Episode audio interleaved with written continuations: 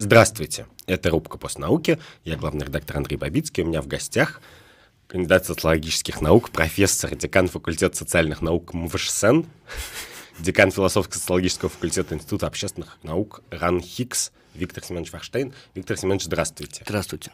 Здравствуйте. Ну, вообще любой зритель постнауки и читатель э, вас знает и так, потому что вы практически наш самый э, продуктивный. Самый старый, да? Самый старый и, и продуктивный, и это приятно, что и то, и другое. Спасибо, автор. спасибо. Вот, и вашу разносторонность и продуктивность я и собираюсь сегодня использовать, потому что я решил, что поскольку вы про все более-менее... Упаси Господи. Да. Нет, вот я и проверю границы того, про что...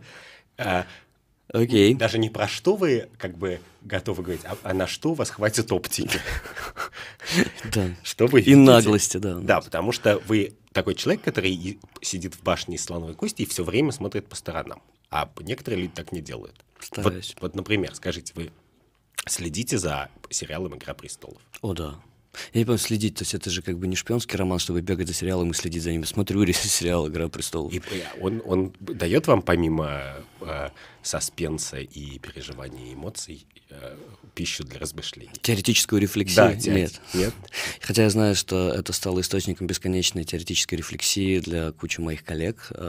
Только сегодня было, наверное, постов 12 от профессоров Шанинки Европейского, которые как-то попытались свыкнуться с мыслью о том, что все, кончилось, кончилась великая эпоха, и превратит это все увиденное в некоторую матрицу осмысления политических событий. Вот А- «Игра престолов» и Екатеринбург, «Игра престолов» и что-нибудь типа вот а, рекламы Delivery Club, ну вот так далее. Да, а почему это так устроено? В смысле, после того, как ты, у тебя мозги сп- специфическим образом натренированы, ты что угодно превращаешь в теоретическую рамку. Это, к сожалению, не специфика теоретического разума, наоборот, это вполне нормальная обывательская тема, когда а, вместо того, чтобы читать книжки искать теоретическую оптику в поле теории своей дисциплины, начинаете использовать в качестве оптики «Игру престолов». То есть, Как бы, в- в- если использовать бытовые метафоры, то как бы из двустороннего скотча, палочек и веревочек собираете эту объяснительную Ну, парадигму. конечно, потому что представьте, какое количество людей начали объяснять происходящее с ними, а, например, в тех корпорациях, где они работают, или в тех институциях, где занимают какие-то места, используя в качестве объяснения взятые из «Игры престолов». Ну, тем более- Подождите, сейчас дождетесь, еще будет, я думаю, трехтомник под названием «Игра престолов» и философия, «Игра престолов» и социология, это же неизбежно. Да, я даже видел вот такой, э, такой текст. э, Дейнерис сошла с ума. С точки зрения политической науки не совсем. Ну, моя- не не, все равно, когда вот было хайп вокруг Южного парка, я считаю, что никто не переплюнул а, замечательную статью, прекрасный философ, я забыл, конечно же, ее фамилию, а, она называется «Кенни и экзистенциализм», вот, а, где про вот как раз объяснение того, что каждый день он умирает, а, остается с точки зрения Хайдегера и Сартра.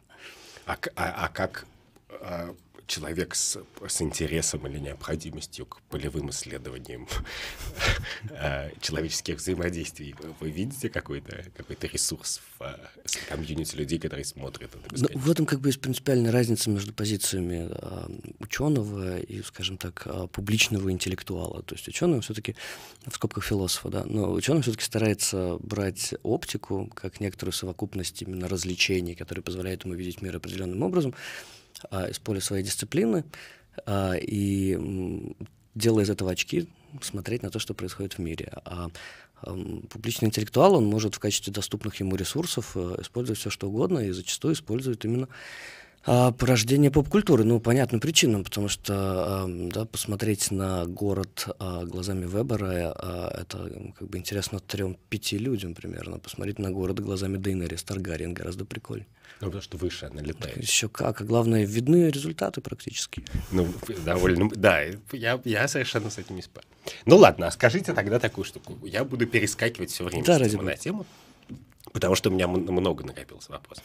Ну вот, например, одна из... Вот вы упомянули, я хотел тоже про это поговорить. а, рекламу Delivery Club. Я сейчас быстро скажу, что это такое. Вы ее видели же? Да. Это такая реклама, если кто-то из наших зрителей не видел, то посмотрите. Реклама, там изображены курьеры, доставщики Delivery Club, и написано и описано, что они на самом деле, как бы, я не знаю, полиглоты, любят читать, кататься на качелях и ездить на лошадях. Вот что, что, о чем вы думаете, когда видите эту рекламу? Ни о чем. А что, должен о чем-то думать? Ну, я не знаю, я... Андрей, на самом деле вы знаете. Вы когда задаете этот вопрос, вы уже да. знаете, потому что у вас в голове есть матрица одного из нескольких вариантов легитимного ответа. Ну, давайте я сейчас воспроизведу один из них. Ну, конечно, мы видим, что в современных реалиях российского общества подобного рода реклама, с одной стороны, конечно же, обесценивает гуманитарное образование, поскольку именно его носители являются курьерами Delivery Club. А с другой стороны, здесь мы видим ярко, как проявляется идея репрезентативности. То есть, стараясь каким-то образом подчеркнуть индивидуальные черты своих доставщиков, они в то же время создают некоторый целостный портрет российского общества определенного класса. И давайте посмотрим, что это за портрет. Вот таких людей вы хотите слушать? Нет, нет. А вы как декан, кстати, гуманитарного вуза вас? Меня это не смущает. Нет, меня гораздо больше смущает, когда к вам, да, если бы да. к вам приходят мои коллеги, и, а, которые, как мы уже знаем, обладают способностью сделать теоретическую оптику из чего угодно, и применить ее тоже к чему угодно, да, в данном случае к рекламе Delivery Club, то есть для того, чтобы поговорить о путинской автократии, о специфике а, значит, отсутствия публичной сферы в России, об идее репрезентативности, о чем угодно, да, хоть о ковырянии в носу, да, на, на материалах Дейнерис Таргариен и рекламы Delivery Club они в этот момент, конечно, будут заниматься такой мелкой торговлей мировоззрением в розницу, выдавая все это за политические комментарии, делая это с интонациями, знаете, как в Южном парке было. А потом Морган Фриман приходит и все объясняет. То есть вот да. я вам сейчас объясню про то на самом деле, о чем свидетельствует реклама Delivery Club в современных политических реалиях. Я должен сказать, что я как потребитель mm-hmm происходящего вокруг, и в частности потребитель социологии, потому что я не произвожу, а потребляю в популярных пересказах в основном. А, не только в популярных пересказах, я бы попросил. Да, я помню эссе Банкер Смиту, да? Да, не только в популярных. А, а, я вы, ну, для меня это естественно. Вот мы все почему-то запоролись про «Игры престолов», по какой-то рекламе, все это обсуждаем в Фейсбуке, что это же у нас происходит в голове. Значит, это заслуживает хоть какого-то внимания объяснения. Да, например, потому что объяснение будет всегда даваться одно и то же. И а, объяснение будет даваться не из науки, а от лица науки на обывательском языке. И вот как раз если что-то по-настоящему вызывает а, у меня действительно исследовательский интерес сегодня, это то, каким образом, ну, то есть как бы исследовательский помимо того научного интереса, который и так как бы не нуждается в легитимации, потому что он внутри науки. Там, скажем, никому не надо объяснять, зачем заниматься исследованиями города. А вот, а, Мы к ним перейдем. Не-не-не, это как бы отдельная тема, да, там а, сколько угодно. А, на, как бы вот по-настоящему любопытно, как быстро сформировался вот этот класс людей, которые Элла Паньях в свое время называла говорящим классом. То есть а, люди, а, которые, значит, из говорящего класса в себе, то есть таких множество мелких и бессмысленных авторов своих мелких и бессмысленных постов в Фейсбуке вдруг превратились в говорящую массу тех политически ангажированных публичных интеллектуалов, которые пользуются публичным пространством для того, чтобы а, приобрести какую-то странную социальную поддержку. Приходить к вам, например, и говорить, вы же знаете, что выборы — это не демократический институт таким абсолютно убежденным тоном. И Андрей такой, типа, да ладно, серьезно? И куча людей тут же в комментариях, конечно, мы чувствуем родство просто. Это смешно. Но вот как раз, а, как бы это смешно на первый взгляд, типа, господи, я же вас учил, да, а, а через секунду ты понимаешь, что, о, кажется, мы столкнулись с новым социальным феноменом, то есть когда а, мне казалось, что самое интересное — это просветители, которые превращают науку в новую религию. Это уже как бы дно, но нет, тут со дна постучали социологи. А, как бы вас окружают э, как бы сказать, люди, которые вас разочаровывают? Нет, наоборот, люди, которые меня абсолютно очаровывают, потому что, а, знаете, есть такой стендап Стаса Старовойтова, если уже мы начинаем использовать в качестве теоретической оптики а, продукты поп-культуры. Он говорит, ты молодой человек до тех пор, каждый раз, когда ты знакомишься с новым человеком, ты говоришь, о, какой прикольный новый дебил. Вот я чувствую себя все еще молодым человеком. То есть я каждый раз, когда сталкиваюсь с таким новым социальным явлением, я начинаю думать, господи, как интересно. Да? Еще 10 лет назад такого класса не было, а теперь он действительно из класса в себе стал классом для себя. И вы правда считаете, что 10 лет назад такого не было? 10 лет назад это была совсем другая история. 10 лет назад, ровно в 2009 году, мы делали конференцию сначала в Шанинке, потом в Милане, которая как раз называлась «Картография российского интеллектуального пространства». Что у меня было в голове, когда я придумал такие названия. Да? Но там как раз было более или менее понятно, было противостояние а, вот этого нарождающегося класса публичных интеллектуалов, тогда еще ни разу не класса, да, это были отдельные единичные люди, которые предпочитали называть себя экспертами, А были ученые, которые каким-то образом пытались отстоять свою автономию и право заниматься наукой без привязки к политическим реалиям сегодняшнего дня. А, и была вот эта большая группа людей, которые публицисты, которые называли себя русской интеллигенцией. И вот у Виталика Куринова отличная работа про это. Как раз он сделал очень хороший анализ тогда, 10 лет назад, про то, как происходит вот это противостояние между а, людьми в науке и русской интеллигенцией. Как значит, страдают от когнитивного диссонанса те, кто принадлежит обеим группам. Сейчас все поменялось, конечно. Сейчас просто нет порядка. Нет, наоборот, формируется новое пространство игры, новые игроки, новая модальность высказывания, новые жанры речевые, а формируются новые способы убеждения, формируется новая этика, а формируется культ публичной сферы, то, о чем Вебер не знал, например, потому что у него, например, есть наука, есть политика, но публичность, как некоторая самостоятельная сфера со своими божествами, со своими идеалами ценностными, она отсутствовала, да. То есть ты либо как бы в науке, либо в политике. Ты можешь быть и там, и там, да, но вот, как говорил мой дед, есть бордель, есть синагога, надо бывать и там, и там, просто не надо путать одно с другим. А здесь как бы у нас появилось что-то третье такое, да.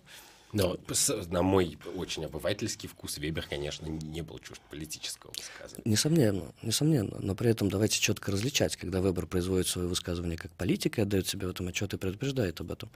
Да, в частности, поэтому э, изъят весь номер газеты, в которой он там значит, написал статью против публичности, кстати. И где выбор действует как ученый. А он в этот момент э, не отказывает себе в праве позаниматься политикой, просто он отказывает в праве себе и другим путать две эти вещи или под видом науки заниматься политикой. Но в тот момент, когда появляется публичная сфера, как такое промежуточное царство, да, такое прибежище людей, которые слишком трусливы, чтобы заниматься политикой, слишком глупы, чтобы заниматься наукой. В этот момент начинает формироваться отдельный набор ценностных идеалов. Вы про меня просто. Нет, вы журналист, простите. У вас, у вас частная позиция. Как сын двух журналистов, э, а, проведший свое детство э, на телерадиокомпании, более-менее понимаю эту позицию. Она честная. А она как бы точно так же, как позиция просветителей честная. Ведь люди реально верят в то, что они говорят. То есть я не знаю просветителей, которые транслировали свою вот, бессмертную вот такую непробиваемую убежденность э, религиозного толка в единый э, великий научный метод, и при этом бы врали. Нет. Но вот как раз публичные ангажированные политические интеллектуалы — это другая история. То есть там, конечно же, э, скорее всего, да, никто ни секунду не верит вот в культ публичной дискуссии, когда транслирует его в качестве нового идеала общественного устройства. Ну, может быть. Не знаю, скажите вот по поводу просветителей. Вы под просветителем же имеете в виду, естественно, научных просветителей? Нет. Нет. Как бы есть более-менее понятная группа гуманитарных просветителей, социальных просветителей. Но просветитель в этот момент, а, да, то есть а, там есть разные модусы высказывания вот в, этом, в этой оптике. А наиболее распространенное это когда вы от лица своей дисциплины говорите о том, как устроен мир. Вы говорите от лица науки, а, но при этом не на ее языке, о том, как устроено положение вещей. Это такой базовый формат просветительского высказывания. Точно так же, как это могут делать, скажем, там и э, политологи, э, когда рассказывают про закон Мориса Дюверже, это могут э, быть и социологи, да, когда значит, пытаются показать там, на результатах своих последних исследований, как, скажем, устроена в оптике Бурдье, например, карта читательских предпочтений Петербурга, как делает Миша Скалов. Но при этом вот этот формат просветительского высказывания очень быстро начинает наполняться совсем другими содержаниями. Например, то есть, когда вы выходите и говорите, вот есть некоторая оптика Бурдю, сейчас я вам расскажу, что читают в Питере, да, то есть, в принципе, это не сильно отличается от того, что вы ходите и говорите, ну, значит, у нас э, молекула воды, она состоит из атомов водорода и кислорода, и сейчас я вам расскажу что-нибудь про это. А на вот приходит человек и говорит, ну, как мы понимаем, современное российское общество состоит из людей, которым нужны изменения, и людям, которым на все наплевать. Да, казалось бы, по форме то же самое высказывание, но в действительности нет. И дальше, как бы через несколько шагов, несколько итераций, мы получаем политическую проповедь, такую вот э, торговлю мировоззрением в розницу, трансляцию ценностных суждений, при этом от лица своей науки. Ну, не только своей, конечно. А, нет, я просто задумался, я читал какую-то вашу полемику с а, а, людьми, которые проповедуют научные методы, научный значит, взгляд на мир. И, и я понимаю, как бы вероятно, готов понять ваши чувства, как, как бы и неприятие того, что нельзя так бороться с предрассудками. Mm-hmm. Но вы же тоже боретесь с предрассудками. Нет. Вы просто боретесь с предрассудком, который называется научный взгляд на мир. Нет, нисколько. Ну, сциентизм. Да. Нисколько. А, то есть, если человек выходит а, на белом коне, а, значит, с обогренным мечом, причем обогренным кровью гомеопатов, а, и говорит, а, задача ученого — бороться с предрассудками масс, ну, как бы он довольно в этот момент становится забавным а, объектом исследования, несомненно, объектом троллинга. А, но в этот момент сказать, что цель моей жизни — искоренить таких людей, да, как бы смешно. А, и в каком-то смысле, более того, гораздо важнее понять, как устроен их мир, понять, как устроен их мозг, понять, как устроена их речь. А, и это по-настоящему интересно, потому что, например, в этот момент да, вы можете отрефлексировать так, такое важное различие. То есть, с одной стороны, есть довольно сильное напряжение между таким сциентизмом и науковерием и, скажем, релятивизмом, который вообще свойственен социологии знания, социологии науки в частности. С другой стороны, вы при этом понимаете, да, что есть вебровская максима, и задача ученого — это стремление к истине. Даже если он понимает, что его истина в его науке приходящая, он занимается для того, чтобы понять, как устроен мир, а не для того, чтобы построить, а, значит, открытое общество, да, или там насадить свой культ а, политического устройства. А, и в этот момент вы понимаете, что в каких-то отношениях вы гораздо больше со сциентистами, да, чем, скажем, с политически ангажированными социологами. То есть тут как бы война на два фронта, да, то, что называется дисциплинарный универсализм. Мы все стремимся к истине одинаково, просто каждый в рамках своей дисциплины делает это по-своему. А политически ангажированная социология — это не про истину. Ну, это... то есть, в, в, правильно ли я вас понимаю? Я угу. сейчас опять упрощу. Я журналист, и вы считаете, вы мне только что выдали индульгенцию. Абсолютно. У вас она есть. Да. А, э, э, что главное, чтобы, чтобы не стать объектом вашего троллинга, ученый просто должен переключать рубильничек. Он должен выходить, а, говорить, а сейчас я сниму вот синий пиджак, надену зеленый и буду рассказывать про даже если придете к профессору Гельфанду или профессору Маркову, который, а, который искренне, значит, один говорит про то, что задача ученого бороться а, с заблуждениями масс, потому что это его гражданский долг, он не говорит как бы научный долг. Но гражданский долг ученого, да, здравствуй, русская интеллигенция. Или профессор Маркова, который считает своим долгом проповедовать детям, потому что вот только на детей еще надежда, взрослые уже заражены вирусом, значит, заблуждений. А, но при этом вы придете к ним и спросите, скажите, как вы считаете, что ваша наука говорит по поводу ситуации в Екатеринбурге? Ну, они, как приличные люди, наверное, скажут, ну, биологически это легко объяснить, да? Я бы, конечно, посмотрел, если бы они такое думаю, сказали. Да, потому что совесть есть, да. А, совесть и некоторые представления о том, чем занимается ученый. А... Ну, довольно хорошее в случае Гельфанда и Маркова, у них хоть хорошее представление о том, чем Абсолютно. И в этом смысле, как бы, а, вот ровно вот до этих пор у нас нет никаких расхождений, потому что, в отличие от них, половина социологов в этот момент сделает а, то, что 15 лет назад сделал мой коллега в Высшей школе экономики, когда, значит, он написал книжку про одиночество, ему позвонили люди из русского журнала, он рассказал про свою книгу и про одиночество в современной России, да, 15 лет назад дело было.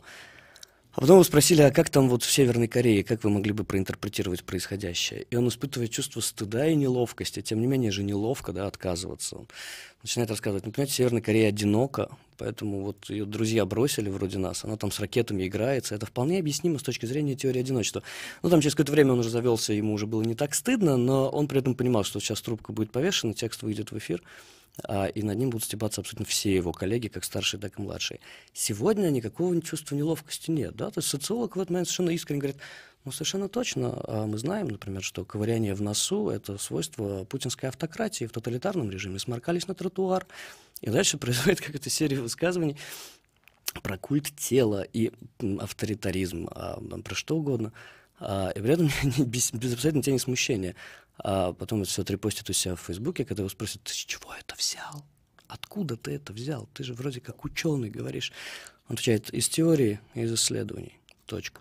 в момент я чувствую себя панчином. Где, где пруфы, да? Вот, а, потому что, ну, конечно, выбирая между политически ангажированной продажной социологией а, и догматичной, квазирелигиозной просветительской деятельностью, нет, я, конечно, просветитель. Но вы же сейчас не говорите как ученый. А, нет, в данный момент нет, разумеется. Вы говорите как, как гражданин? Абсолютно. В данный момент нет. Я говорю как человек, который пытается отрефлексировать, кого он ненавидит сильнее. А, но а, это не означает, что те другие не должны или не могут стать объектом исследования. Это куда интереснее, чем реклама Delivery Club, которая типа на хайпе. А, нет, это как раз интересно посмотреть, как эволюционировал этот жанр высказывания, где он сформировался. Понять, в какой момент он легитимировался и как он легитимировался. Таким образом, через самолегитимацию он заодно отстаивал идею некоторого говорящего класса, как людей, обладающих монополией на здравосмысленные высказывания от лица науки. То есть вот это любопытно, потому что это вот то, что мы видим за последние 10 лет. И в этот момент самое простое объяснение, типа, ну, потому что Facebook, да, оно не работает. Потому что люди не рождаются в Фейсбуке, а люди в него приходят. Ну, кстати, последний, я думаю, что уже теперь и рождаются. Чего, не знаю, я в роддоме родился, я подозреваю, что это не так сильно отличное для нового поколения. Да-да. В этом районе снесли роддом, как известно, в котором мы с вами разговариваем. Ну, ладно. А что происходит в Екатеринбурге? Я не знаю. Вот вы занимаетесь городскими исследованиями. Бывает. Скажите мне что-нибудь. Спроецируйте их. На... Вот был забор, а теперь нет забора. Ну, зачем? Ты юморист, пошути. А? Вы юморист, ну пошутите. Спроецируйте что-нибудь на что-нибудь. Ну, зачем? Ну, подождите секунду. Вот. А, да нет, на самом деле не зачем. В смысле, я, я как раз как гражданин, у меня есть полное, полное вооружение. Абсолютно. Чтобы... То есть, ну, для вас, как для гражданина, для гражданина уже выстроилась очередь людей, которые с э, цитатами из какого-нибудь Гребера вам сейчас расскажут про то, что происходит в Екатеринбурге, если они ни разу там не были, даже не делали никаких исследований, они уже точно знают, что вот это в ЦИОМ понятно, это продажная социология, а мы настоящая, правильная, либеральная социология. Ну, как бы толпа. Я-то здесь при чем? Спаси Господи, да, то есть еще не дай бог Но, ну, окей, если, стать в эту очередь. Если вы не хотите в эту очередь, то, то этот случай вы готовы забрать себе для чего-нибудь, для каких-нибудь целей? Что значит забрать себе случай? Например, если вы делаете исследование, и в этом исследовании обнаруживаете какой-то сюжет, э, который потом может обогатить теоретическую рамку, в которой возникал вообще проект этого исследования, то, конечно, скажем, кейс Патриарших э, был довольно любопытным кейсом, и он действительно очень многое прояснил нам в том, как устроен процесс формирования локальных сообществ в Москве. А, да, но если бы мне в тот момент позвонили, а мне в тот момент позвонили и сказали, прокомментируйте как-нибудь с точки зрения городых, городских исследований кейс патриарших. Сказал, не, не знаю, не буду. До тех пор, пока не соберу интервью, не пойму, как и, и что там происходит. В тот момент, когда мы получили какое-то первое представление, а это вписывалось в то исследование, которое мы в то время делали, а, мы вдруг поняли какую-то значимую для нас в тот момент историю про то, насколько социальные горизонтальные связи начинают играть значимую роль применительно именно в центре Москвы, да, то есть, потому что раньше это было только на окраинах. А в Патриарших вы имеете в виду случаи, когда жители Патриарших боролись с людьми, которые выпивают на Да, они боролись с городскими властями, которые пытались превратить город в прекрасное место, где можно выпить. На... Выпить это как бы нет, мы знаем закон, а на который пытались сделать его публичным. Ну, как бы сумели коллективно намекнуть про то, что вообще-то наш двор не является публичным пространством, даже если у вас базовая метафора городской политики — это город как сцена. А? Но, да, тот кейс сложился, он хорошо объяснял что-то, он бился с другими кейсами. Мы делаем кучу исследований в Екатеринбурге, но э, до тех пор, пока у меня нет конкретных данных, которые получены в рамках нормальной социологической оптики, да, я не буду давать никаких, тем более ценностно ангажированных комментариев и хайпить на горячей теме. Это, это совсем совести не должно быть вы сейчас мне в 2019 году говорите, что не хайпите Нет. Нет, ну ладно, окей. А что там надо мне, Если мне нужен информационный повод, я его создам. Да, это правда. А что, бы хотелось или можно было сделать в, смысле исследований в Екатеринбурге? Не, мы делаем довольно много интересных сюжетов, которые там находим, вернее, интересных сюжетов. Екатеринбург действительно с точки зрения организации сообществ, э, я несколько раз приводил этот кейс, где а, видна динамика по Евробарометру, который там с 2012 года ведем, как падает а, доверие городским властям, и в 2017 году был пик, когда а, городские власти по степени ненависти, в рейтинге ненависти впервые обогнали суды, полицию и прокуратуру.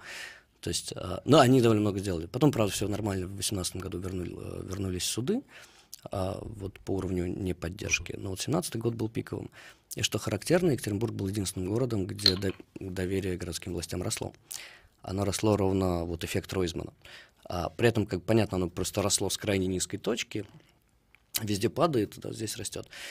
И оно не успело там вырасти так, как в Казани, например, успело упасть. Да? То есть все равно Казань осталась на первом месте, несмотря на падение там, процентов на 17. А, но Екатеринбурге это как раз было связано с тем, что в городе идет очень серьезное а, наращивание горизонтальных связей, слабых и сильных. Мы как раз проверяли, гипо- проверяли гипотезу Грановетера о том, что а, в случае а, наличия достаточного количества слабых, а не сильных связей, люди с большей вероятностью выйдут на улицу. И будет устраивать конфликты а, между собой. Да, да. Но это как раз исследование одной из самых цитируемых сегодня в социологии Марка Грановеттера, одного из авторов теории социального капитала, который, как раз опираясь на исследование Ганса, показал на примере двух пригородов Бостона, почему, казалось бы, как бы количество солидарности одно и то же. Люди массу времени проводят со своими друзьями, играют в баскетбол и так далее. Но вот в одном пригороде а, все, друзья, все ваши друзья являются также друзьями друг друга, и потому образуют такого рода замкнутые клики, как он их называет.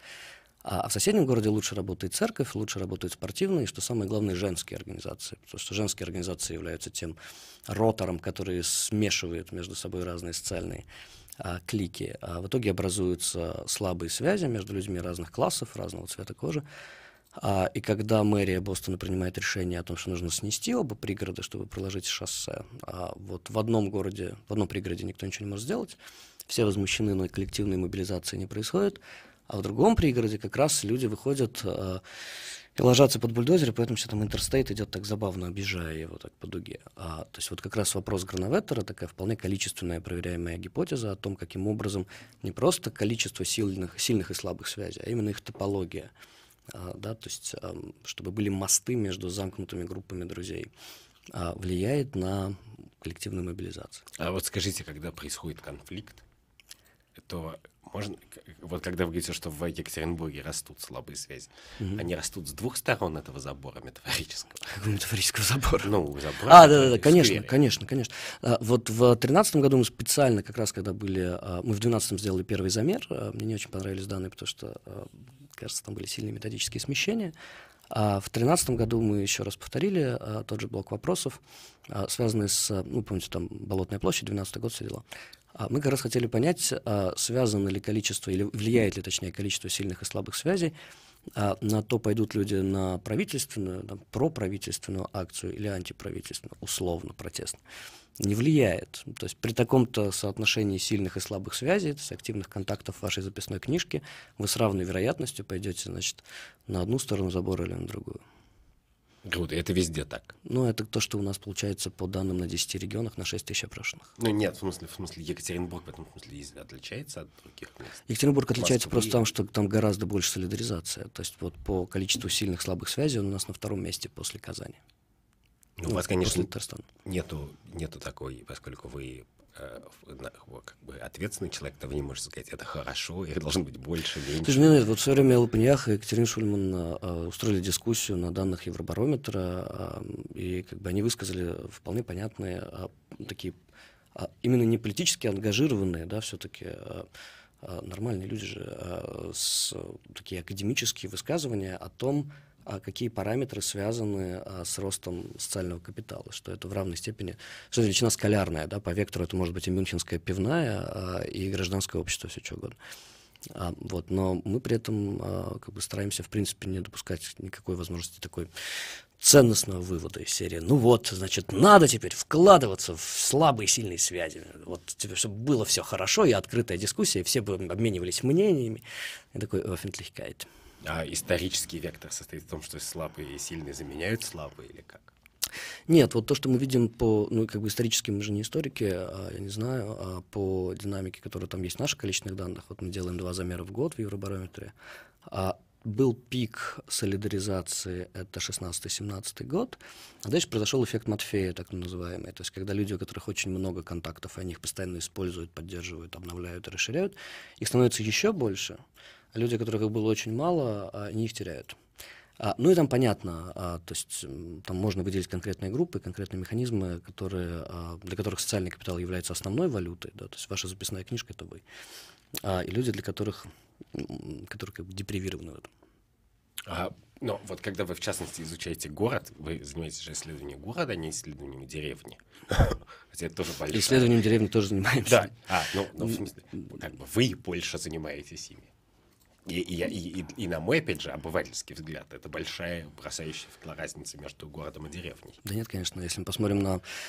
А, это просто именно взгляд изнутри, да, то есть, когда вы живете в городе, вы не спутаете его с деревней, а, хотя многие города, в которых люди живут, как бы не, с точки зрения теоретической оптики не сильно отличаются от деревень.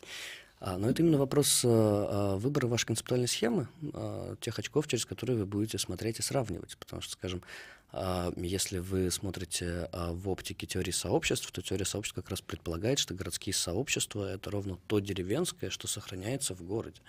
И оказывается, вот то, что называется парадоксальной метонимией, то есть такая часть целого, которая делает его им, то есть конституирует его, но при этом максимально ему противопоставлено. То есть, когда, например, а, в Чикаго начала 20-го столетия становится понятно, что Чикаго как мощнейший индустриальный город является мощнейшим индустриальным городом ровно настолько, насколько состоит из квазидеревенских сообществ на его территории. Потому что они как бы, готовы работать на заводе? А, потому что это та форма переходная на тот момент, а, когда поддерживаются социальные связи, но уже нет традиционных институтов контроля. Соответственно, эти социальные связи оказываются тем, что позволяет усиливать урбанизацию за счет того, что люди продолжают вытягивать своих друзей, знакомых, родственников из деревень. А скажите, есть вот довольно много э, э, видел и читал ваших рассказов про разные города, и вы обычно используете примеры по понятным причинам, потому что там больше их это исследуется и лучше описано из Америки. А если, ну, или из Европы? Ну, из своих исследований больше я использую все-таки Россию и Да, да, да. А вот какие, какие русские э, э, э, случаи войдут в учебники? В учебники не войдут случаи. В учебники войдут, войдут теории. Да, да, да. Но они вот. же а, пишутся... А, ну, как бы, нет, как, есть мои коллеги, которые мечтают э, издать учебник, который будет называться такой учебник баек, то есть буквально где на конкретных полевых байках, мы еще любим называть их кейсами, а, описывается история, например, городской социологии. Но нет, как бы, ну, пока такого нет. Нет, ну, как, вот э, история, в смысле, теория Грановеттера, угу полученная на бостонских данных. Она же все-таки получена на бостонских данных. Это какой-то способ описать город Бостон. Ну нет, на самом деле, если почитать статью, то вот как раз э, два этих пригорода Бостона — это работа э, Ганса, который вообще за 20 с лишним лет, за 30 лет до Грановеттера была сделана, и она э, вошла в книгу Ганса. А сам Грановеттер как раз создает теорию, которая там бостонским этим двум пригородам, я просто цепляюсь за этот пример, потому что он яркий, иллюстративный, а, но там она занимает, наверное, страниц 3 а все остальное это совсем другие вещи, причем математизированные, на базе теории графов сделанные. То есть Грановетер ценен нам не тем, что он подсмотрел у этнографа, а, значит, историю Велариба и Велабаджа, нет. Но люди запоминают это, я хочу сказать. Да, это проблема людей. Ну, вы в некотором смысле, я, я не знаю, считаете ли вы, что предаете себя в этот момент, но вы довольно много рассказываете примеров. Я, нет, не считаю, что я себя предаю в этот момент, а как раз наоборот. То есть я помню, когда вот, к слову, постнауке скоро 7 лет, да, а когда я начинал с постнаука, мы все это обсуждали. То есть моей задачей на протяжении как, вот, первого времени, как минимум, было а, создание такого жанра, в котором можно производить, например, социологическую теорию, которая при этом будет и выведена в публичное поле, и останется именно научной. А, не рассказывать про науку, а заниматься наукой просто в другом формате.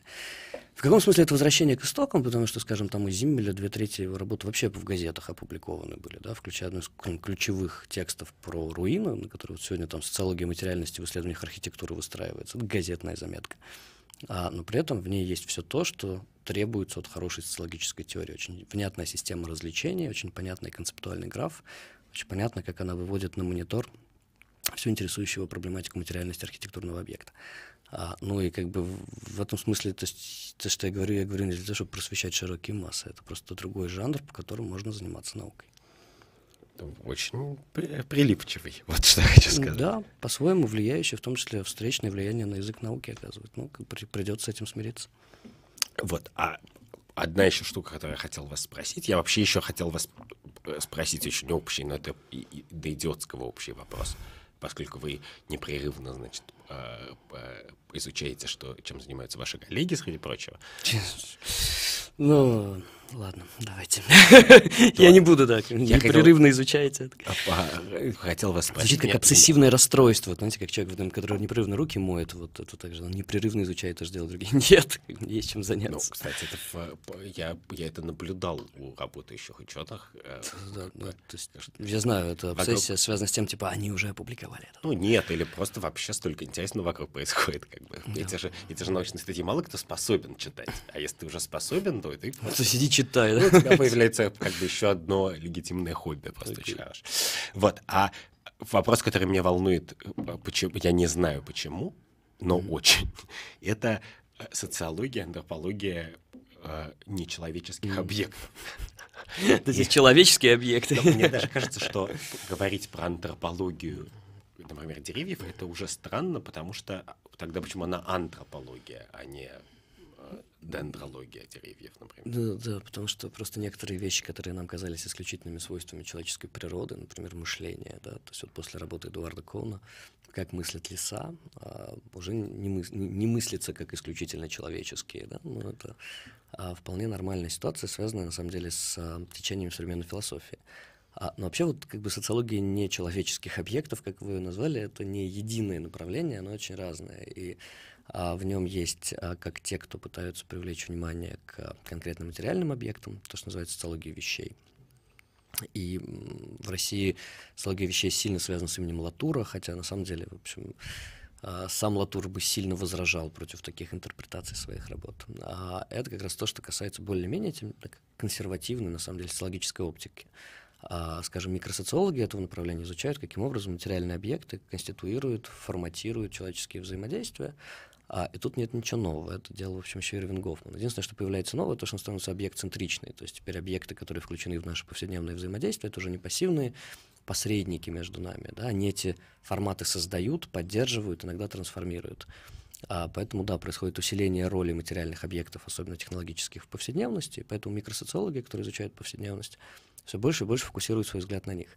А есть социология техники, которая связана как раз, например, с тем, что ой, кажется, нам придется пересобирать вебровскую теорию действия, потому что у нас тут еще немного, и правосубъектными станут сложные технологические объекты, а, которые приняли решение о том, что нужно сдавить эту женщину на дороге, а, и не предупредили водителя, потому что побоялись, если бы предупредили, то, наверное, водитель бы дернул руль, и кто-нибудь еще бы погиб. Последний кейс в Оклахоме.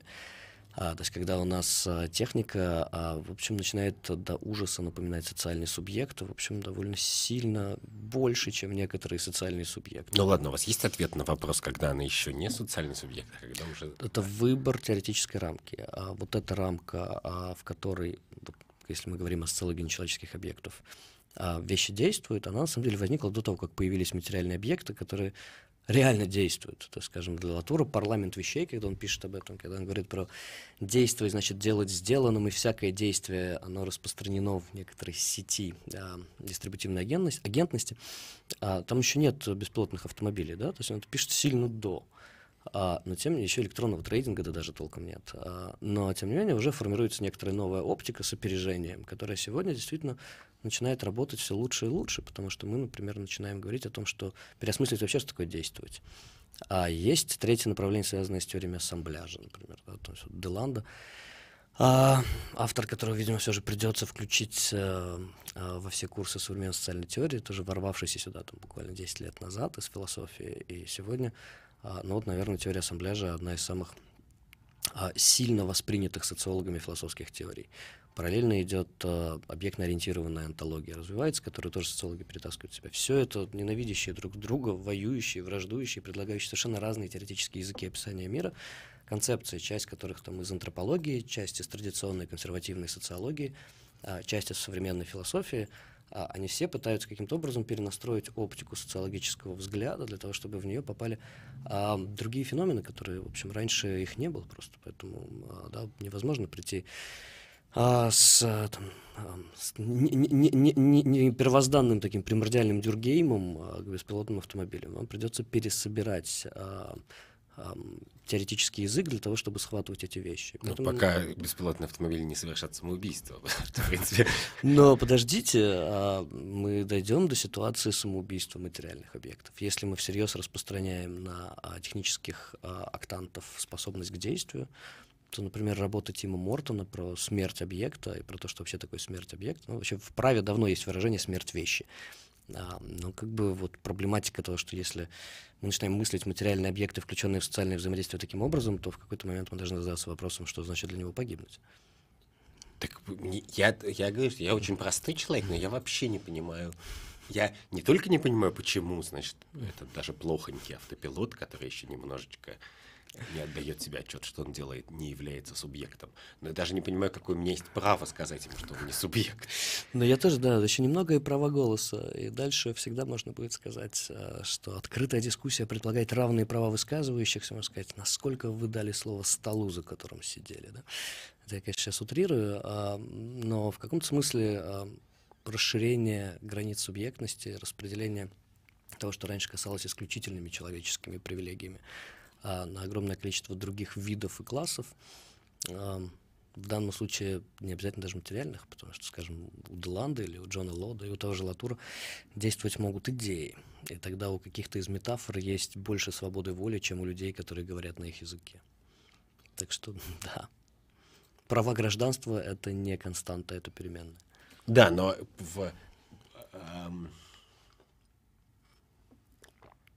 Ну, вы же не любите вот вообще эту идею, что в вашем мире идей, в котором вы живете, что этот мир идей как-то влияет на мир Якова? Ну, почему? Конечно, не, просто не люблю вообще то, чем мы занимаемся, то, что называется военная история идей. Она очень сильно связана с тем, каким образом идеи меняют этот мир. Проблема в том, что мы все используем эту метафору, идея, владевшая массами, изменила этот мир, но у нас нет никакого внятного механизма, объясняющего даже на уровнях истории конкретных дисциплин, а не истории человечества в целом, каким образом идея действует. А, какими она должна обладать свойствами для того, чтобы а, действовать. Потому что пока что, даже если мы возьмем конкретный кейс истории социологии, как мы пишем эту историю? У нас есть несколько стандартных таких нарративов, повествований. А, либо у нас есть какой-то третий мир, в котором, значит, там идеи резвятся, там сталкиваются, что-то там с ними происходит, а, а люди просто там, они в голову приходят, как говорил мой учитель Александр Филиппов, абсолютному духу абсолютно все равно, в чью голову заходить как-то каким-то образом проецируется через ученых в этот мир. То есть на самом деле лишь идея реально такой платонизм поперовский. А есть э, другая, конечно, такая старая версия про то, что есть великие умы, которые каким-то образом до этих идей дотягиваются и дальше а, транслируют. Поэтому люди, которые пишут в такой логике, они часто Дюргейм считал?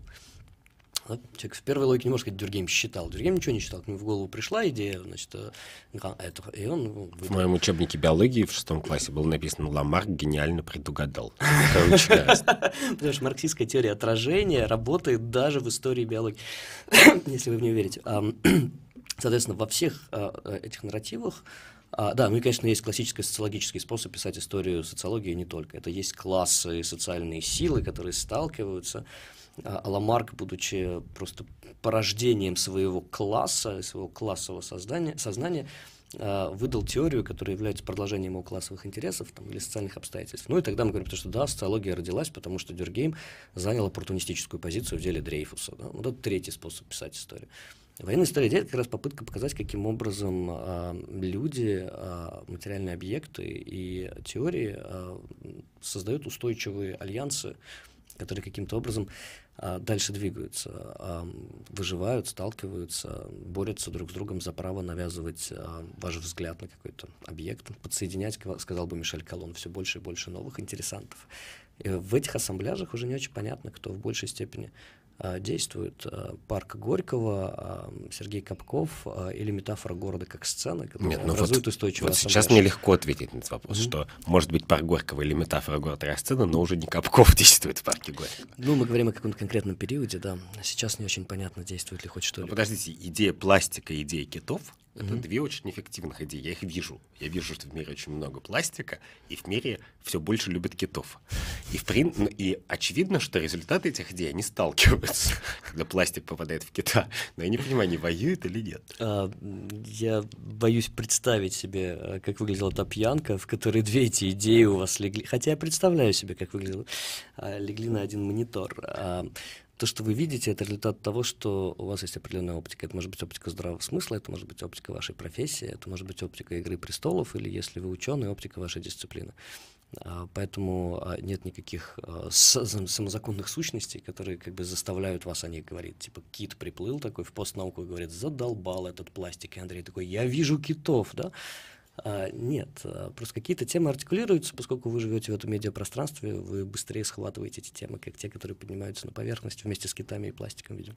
Я-то, ну, может быть, это, конечно, тоже самообман, но я-то думаю, что я журналист, поэтому я как антенна, меня колышет этими идеями.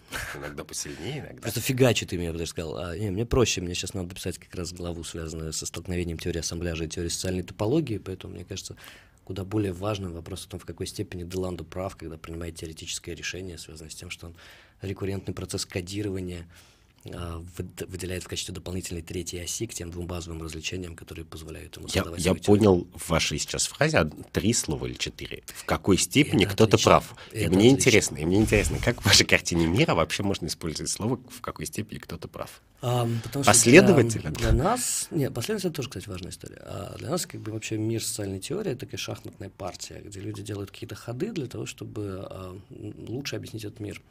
А, и, скажем, в том же повороте к материальному, до того, как теория ассамбляжа выделилась а, в отдельное направление, а, более-менее эти ходы были общими. То есть там Латур там, делал такой ход, Ло делал дополнительный ход, и было понятно, во что они играют, понятна их ставка, понятно, например, что они хотят сделать, например, нечеловеческих агентов а, субъектами социального мира. Как именно? Да? Показать, через какую совокупность развлечений, которые они проводят, мы можем увидеть эту агентность и объяснить их взаимосвязь. А, и вдруг в какой-то момент откалывается другое направление, оно пользуется другими теоретическими ресурсами, в данном случае прав, а это когда то теоретическое движение на доске, которое ты делаешь, с одной стороны, а, как бы оправдано с точки зрения работы с первоисточником, в данном случае с Делезом, а с другой, насколько оно позволяет тебе а, лучше вывести на монитор исследуемый объект, лучше, чем твоим конкурентам и прошлым друзьям и соратникам. А, а с третьих, в какой степени это позволяет тебе их убить, потому что в данном случае задача теории ассамбляжа остаться единственной теорией на фронте поворота к материальному. И у нас уже там внутренняя борьба началась. А, и как раз вот можно смотреть, как, как, что будет ценой этого решения. Если мы делаем так, то что мы теряем? Да? Какая идея в этот момент оказывается отодвинута на второй план? Идея имеет свою собственную цену и свою собственную логику. Иногда идеи предают. И вот если человек приводит такую идею, проводит такое развлечение, так его соединяет с другими развлечениями, мы можем понять, чего это будет стоить. Что ему придется сказать а, в качестве Б, если он сказал уже это в качестве А. Да, но я все равно не понимаю, как он может быть прав при этом или не прав. Прав, если он э, станет жертвой, например, своего собственного теоретического решения, как многие другие социологи-теоретики до него, тот же Дэвид Блур, да, который принимает одно неверное теоретическое решение, оказывается на стороне скептицистов. Зла. Даже не, не зла, просто той теории, которая была отвергнута. А в итоге вот эта мощнейшая, сильная программа Эдинбургской школы падает. А для вас это какая-то печаль? Нет, это не печаль, а потому что если бы для меня это было печалью, то последний год я бы делал так, чтобы она как-то восстановить, пересобрать, заставить работать по-другому. А, но скорее для меня это очень яркая иллюстрация того, что ты можешь быть невероятно влиятельным социальным теоретиком, но если ты делаешь неверное решение, ты проводишь не то развлечение, ты даешь не ту а, модель мышления, да, которая в какой-то момент оказывается однозначно ложной, а в этот момент против тебя выстраиваются твои бывшие ученики, бывшие сотрудники, соратники, а, консолидируется новый теоретический фронт, и ты остаешься за бортом. Вот я, я пытаюсь это перевести, а, ну, простите уж, как бы в, в силу своих возможностей. Андрей, а зачем вы пытаетесь это перевести? Ну, вот вы, вы так описываете идеи, как будто это, вот знаете, есть такие индийские шары, которые вырезают шар, а потом внутри еще шар и шар, и это можно с 30 лет делать, и это жутко красиво, и сверху еще слоник. И вы как-то это описываете так, как будто, ну, или, я не знаю, торт восьмиэтажный, как будто, как бы, вот хорошая социальная теория — это как бы великая ценность. А Но... А я это противоречие. Это значит, что, как бы, как сказать, вам придется как бы явить миру свою хелесовую пету. Что-то вы цените, вот. Ничего, а, кроме социальной теории. В данном случае это вопрос о благе. Знаете, это старый мем про, значит, чем отличается ученый от science lover. То есть, типа, science lover на вопрос, зачем нужен большой адронный коллайдер, говорит, потому что он позволит сделать то-то, то-то, то-то, получить такие-то данные, возможно, даже поймать бозон Хиггса. А ученого спрашивают, зачем нужен, значит, адронный коллайдер? Потому что это офигенно, чувак. Как бы. а, это вопрос о благе. А если вы внутри социальной теории, то нет, конечно, это не финтифлюшки и вырезанные слоники, это оружие. Например, Wittgenstein использует оружие, да, он выковывает меч. Фраза «нет языка, есть лишь речь» — это меч, который убивает, во-первых, кучу э, конкурентов-философов, во-вторых, направляет, буквально определяет магистральную линию мышления о том, как устроен социальный мир на следующие 50 лет. Многие вещи, которые вам сегодня кажутся само собой разумеющимися, это аксиомы очевидности, выкованные в кузнице философской войны. А, но это если для вас сама история идей цена. Если вы погружаетесь в нее и хотите понять, как идеи работают, сталкиваются, что они делают. Если вам в этот момент важно, чтобы а, несколько десятков тысяч идиотов почувствовали себя комфортнее, просвещеннее, умнее, то, в общем, понятно тогда, в общем, другой драйв. Мне вот. комфортнее. А, мне, мне плевать. То есть в данном случае я никогда не а, старался за эти семь лет, что существует постнаука, а, сделать так, чтобы большое количество людей что-то поняли. А мне гораздо важнее было, чтобы небольшое количество людей, услышав это, пошли читать первоисточники. Потом пришли в науку и стали ей заниматься. Мне, как бы, люди, которые не хотят заниматься социологией, э, меня не интересуют. В принципе. Простите. Теоретически. Нет, нет, нет, нет. То есть поэтому мне а, кажется, что а, в тот момент, когда ты изменяешь этой позиции, ты оказываешься политически ангажированный проституткой, э, которая, значит, использует э, цитаты э, тех авторов, про которые тебе рассказали в академии, для того, чтобы позвать людей на баррикады и воспользоваться этим. Мне кажется... Между двумя этими не... крайностями есть несколько позиций, это правда. Ну, мне кажется, есть большая теоретическая традиция, а, а, как бы оправдывающая и делающая единственно возможным совмещение как бы теоретического высказывания призыва на баррикады. На философское. Да, а, да, философская, да. позиция ангажированной социологии, это правда. А, но позиция ангажированной социологии всегда имела куда большую репутацию за пределами науки, чем внутри. А если вы выходите а, на кафедру а, со словами «главное предназначение ученого – помогать обездоленным и установить демократию», вас выгонят нахрен. Даже если половина людей, которые там сидят, считают так же. А, но вот когда вы выходите, значит, на баррикады а, с таким же заявлением, все говорят, конечно же, благодаря ученому мы наконец поняли, что там на самом деле происходит в мире, да, и почувствовали себя комфортнее. А главное, осознали свою правоту и устойчивость. Но, к сожалению, да, даже, даже здесь российские коллеги, а, это люди, которые приходят в аудитории рассказывать про баррикады, приходят на баррикады рассказывать про Вебера. Как-то так. Не Это- там и не там. Да, да, да, я понял. Так, баррикады. Баррикады, Вебер, Да, кафедра. Так, есть бордель, а есть синагога, да, все. Тут мы помним про это базовые развлечения. Да, ладно, значит, несколько вопросов наших зрителей. Хорошо. Мне они так, некоторые из них настолько удивительны, что мне хочется попросить вас на них все отвечать да или нет. Например, например так. Да Как- нет. Например, так, например, такой вопрос. Каков уровень культуры дискуссий в Восточной Европе, да или нет? Я не знаю. Вот, да. А, А может, когда нет, когда нет, не имеет значения. Просто вопросы, которые к вам обращены, они в некотором смысле, но они довольно много говорят о том, как вас воспринимают. Вас воспринимают как мудреца, который может дать ответ на любой Но вопрос. я им не являюсь. Я честно об этом говорю. Например, ну вот мне кажется, что вы каждый раз будете говорить «нет». Насколько релевантны аргументы правительства о невозможности на данный момент введения прогрессивного налогообложения? Пророка Самуила спрашивают, почему в продаже нет животного масла и еврей ли он. А, Не ко мне. Способны ли сериалы, в том числе «Игра престолов», развить часть мозга, ответственную за социальную? Нет, да, нет, нет, не то что ответа, нет даже вопроса. Я думаю, к Александру Маркову он уже нашел точно кусок мозга, который отвечает за «Игру престолов». Он не занимается. Э, Ладно, каким-либо- простите, тут Анохин. Хватит, Тут вы- Анохин скорее. Вы все время, да, значит, Да я все им путаю, да. нет, но а, вы, если уж вы считаете за это развлечение, то вы должны троллить тоже ответственно, Да, конечно, как бы публично. конечно. Я, Ну, теперь- а я сейчас, а в эту секунду я выступаю против публичной позиции. Смотри, а- или- а, вот по отношению к кому ответственно? Этика чего должна в этот момент регулировать ответственность моего троллинга? Этика публичной сферы, идите нахрен, ее не существует. Этика ответственности перед кем? а что? У меня есть только одна этика ответственности. Это этика ответственности перед моей дисциплиной. Все. Мне абсолютно все остальное не... А все, что к ней не относится, соответственно, не имеет нормативных и Абсолютно. рамок. Поэтому никакой другой этики ученого, кроме этики его дисциплины, у него быть не может. Ни гражданской, ни какой-либо. Да, но вы же не сто процентов своего времени занимаетесь наукой. В этот момент э, вы должны четко сказать, где находится ваша позиция. Даже если вы в этот момент вляпались в публичное поле, но вы вляпались в него как ученый. Да? И поэтому, если меня втягивают в публичную дискуссию как обывателя, я этому сопротивляюсь. И считаю, что это ровно то, чего от меня требует этика моей дисциплины. А по, по поводу этики, я, кстати, среди... Я читал какие-то кусочки текстов из ваших вашего корпуса текстов про городские исследования.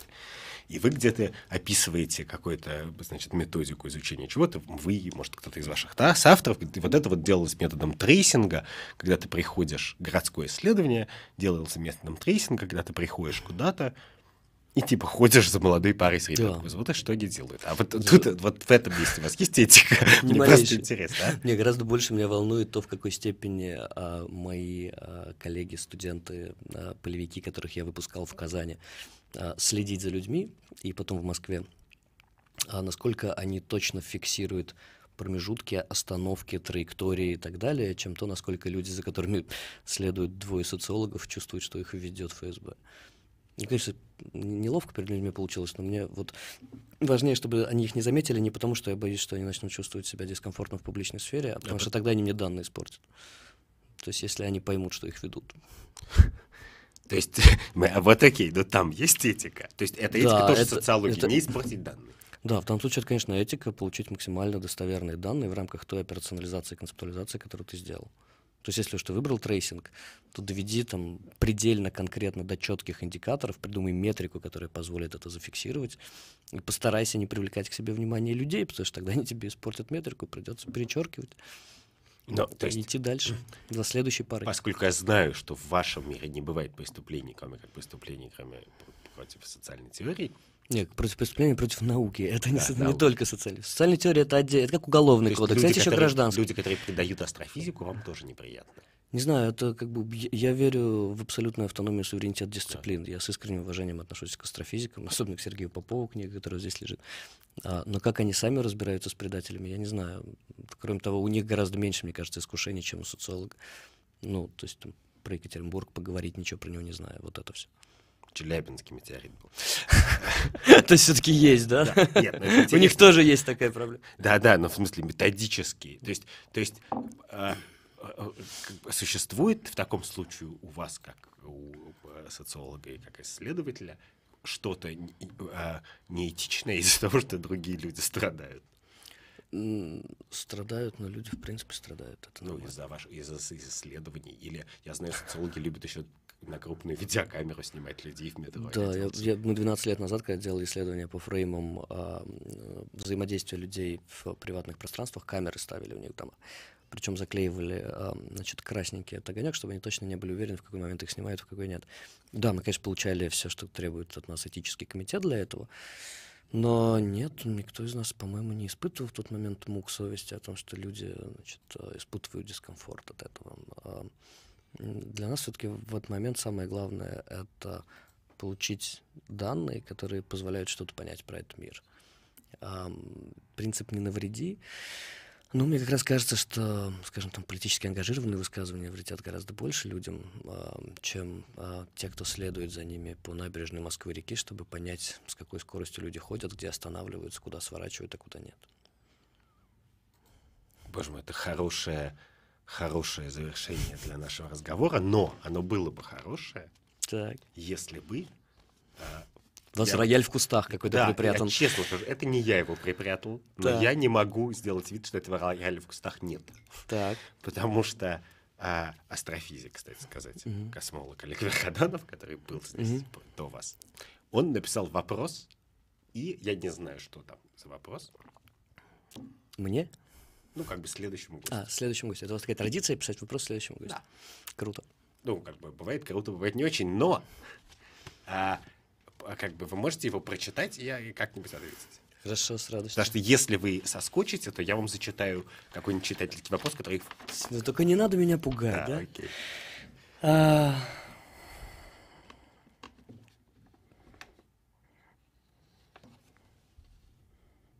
Если человечество, если человечество эволюционирует экспоненциально, то есть число открытий удваивается за единицу времени, можно ли говорить, что оно переходит в состояние сверхразума? А, я не знаю.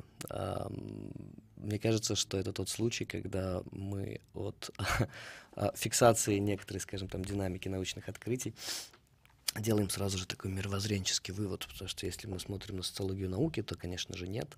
Потому что то, что считается открытием и что не считается открытием, это результат того, как организовано а, производство знания в данный конкретный момент. Замечательное исследование Бендавида, которое показывает, почему у американцев открытий больше, чем у немцев. Но это связано не с тем, что здесь лучше, больше ресурсов и лучше наука, а просто по-другому устроено система э, гратификации, то есть признание чего-то в качестве открытия. Если они оптимисты, они говорят, о, старик, ты Нет, не ну, если воспроизводить эту логику, она мне не нравится, потому что да. она дико социологистская, такая ультрасоциологистская, наш социологический фашизм, да, то есть у нас тоже есть такие, в общем.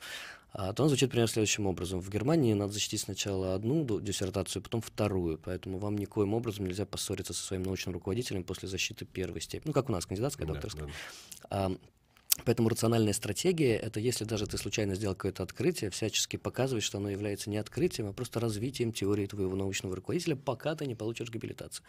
А в Штатах, где принципиально логика иная, где нужно максимально революционизировать даже вот такую мелкую фигню, которую ты сделал, а, тут же получить а, нормальную позицию, а, а потом значит, посылать своему научному руководителю иногда открытки, а можно и не посылать. А там как раз, собственно, открытий больше, просто потому что стратегия революционизации, которую используют молодые ученые, а, бьет стратегию поддержания связей социального капитала внутри академии, которая есть в Германии. Так объяснили бы удвоение количества открытий э, социологи знания, к коим я не отношусь. Я, конечно, его объясняю тем, что просто куча ученых уехала в 30-е годы Яркий из, пример. из Германии в Америку. Конечно. Но там, правда, возникла другая проблема, что половина из них не получили позиции. Да, то есть они уехать уехали. Вопрос в том, насколько они остались учеными, не будучи, будучи при этом маргинализованы внутри американской академии. А, То есть вы не верите в сверхразум? Мне кажется, что вообще понятие вроде сверхразум, да, там как гипотеза геи примерно, она, а, они, они возникают, когда мы фиксируя что-то, имеющее отношение к науке, пытаемся моментально сделать из нее мировоззренческий идеологический вывод. Ну, мыслящие деревья. Мыслящие деревья, да, вот что-нибудь в этом духе. На самом деле же у Коуна там деревья не мысли, там просто вводят понятие а, семиозиса, который а, как бы оказывается по ту сторону развлечения природы и культуры, про то, что, в общем, но до него это сделала, например, Мэри Дуглас применительно к институциям, когда она пишет буквально, как мыслят институты. Да, то есть, ну, как бы есть много других теоретических решений. И, например, ее решение было оправдано, может быть, решение Коуна будет оправдано. Он не делает из этого мировоззренческий вывод. Но когда мы приносим Коуну на постнауку и рассказываем про онтологический поворот в антропологии, вы знаете, деревья мыслят, сделать из этого какую-нибудь э, феерическую антинаучную фигню в качестве идеологического мировоззренческого вывода очень легко. Поэтому поосторожнее надо было быть с Латуром тогда, 12 лет назад. А, э, соответственно, вот вы хотите сказать, что нет, социология не дала вам социальной теории оптики, чтобы поговорить про сверхразум? Про сверхразум. Простите, нет, нет, да, границы моего языка — это границы моего мира. Ну, нет в нашем теоретическом языке понятия сверхразума, извините. Ну, а, а... Мыслящего океана нет, вот этого всего тоже. У нас был Виктор Семенович Вахштейн, который э, не любит говорить про сверхразум и политику, но очень хорошо рассказывает про социальную теорию. Спасибо, Виктор Семенович. Спасибо большое.